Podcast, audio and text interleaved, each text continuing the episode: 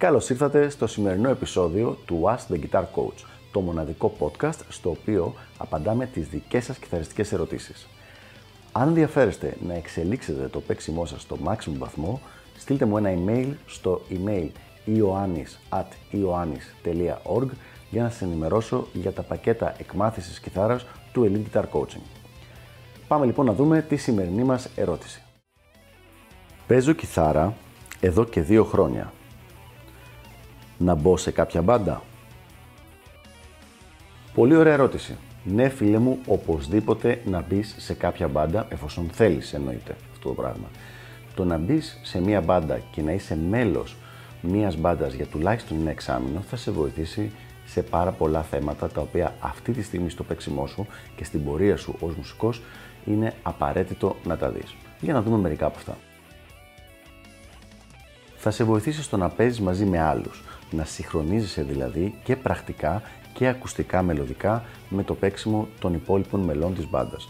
Θα σε βοηθήσει στο να κρατάς σταθερό ρυθμό και στο να μπορείς να μπεις και να βγεις, να παίζεις τα μέρη σου δηλαδή σωστά. Κάτι το οποίο πολλές φορές, αν δεν το κάνουμε μαζί με άλλους ανθρώπους, ε, ή το αμελούμε ή ποτέ δεν έχουμε ασχοληθεί με απλά με αυτό το πράγμα.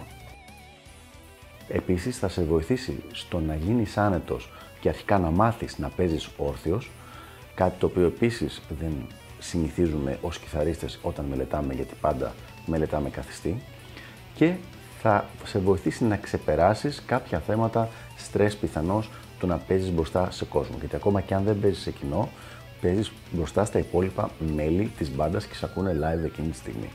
Επίσης, ιδανικά θα σε βοηθήσει στο να βελτιώσεις και τον αυτοσχεδιασμό σου.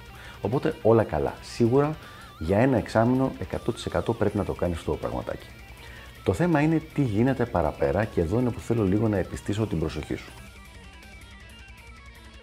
Οπότε λοιπόν, τώρα είμαστε στη φάση που παίζεις δύο χρόνια και μπήκες σε μια μπάντα και έχεις παίξει έξι μήνες με μια μπάντα. Εδώ τώρα πρέπει να κάνεις μια μικρή σκέψη, έναν απολογισμό του. Είσαι χαρούμενος με το παίξιμό σου αυτή τη στιγμή?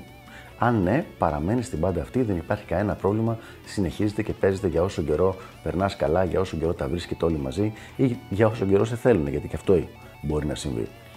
Κανένα απολύτως πρόβλημα. Τι γίνεται όμως αν δεν είσαι ευχαριστημένος στο παίξιμό σου και θες να βελτιωθείς κι άλλο? Σε αυτή την περίπτωση, φιλικότατα, εγώ προτείνω να φύγεις από την μπάντα αυτή, να ασχοληθείς μετά με το να βελτιώσεις το κιθαριστικό σου παίξιμο για μήνυμο μία διετία. Ο καλύτερος τρόπος, όπως έχουμε πει πάρα πολλές φορές στο Ask the Guitar Coach, είναι να βρεις κάποιον guitar coach να σε αναλάβει για περίπου δύο χρόνια, ώστε να ανέβεις ένα, δύο, τρία levels παραπάνω από εκεί που είσαι τώρα.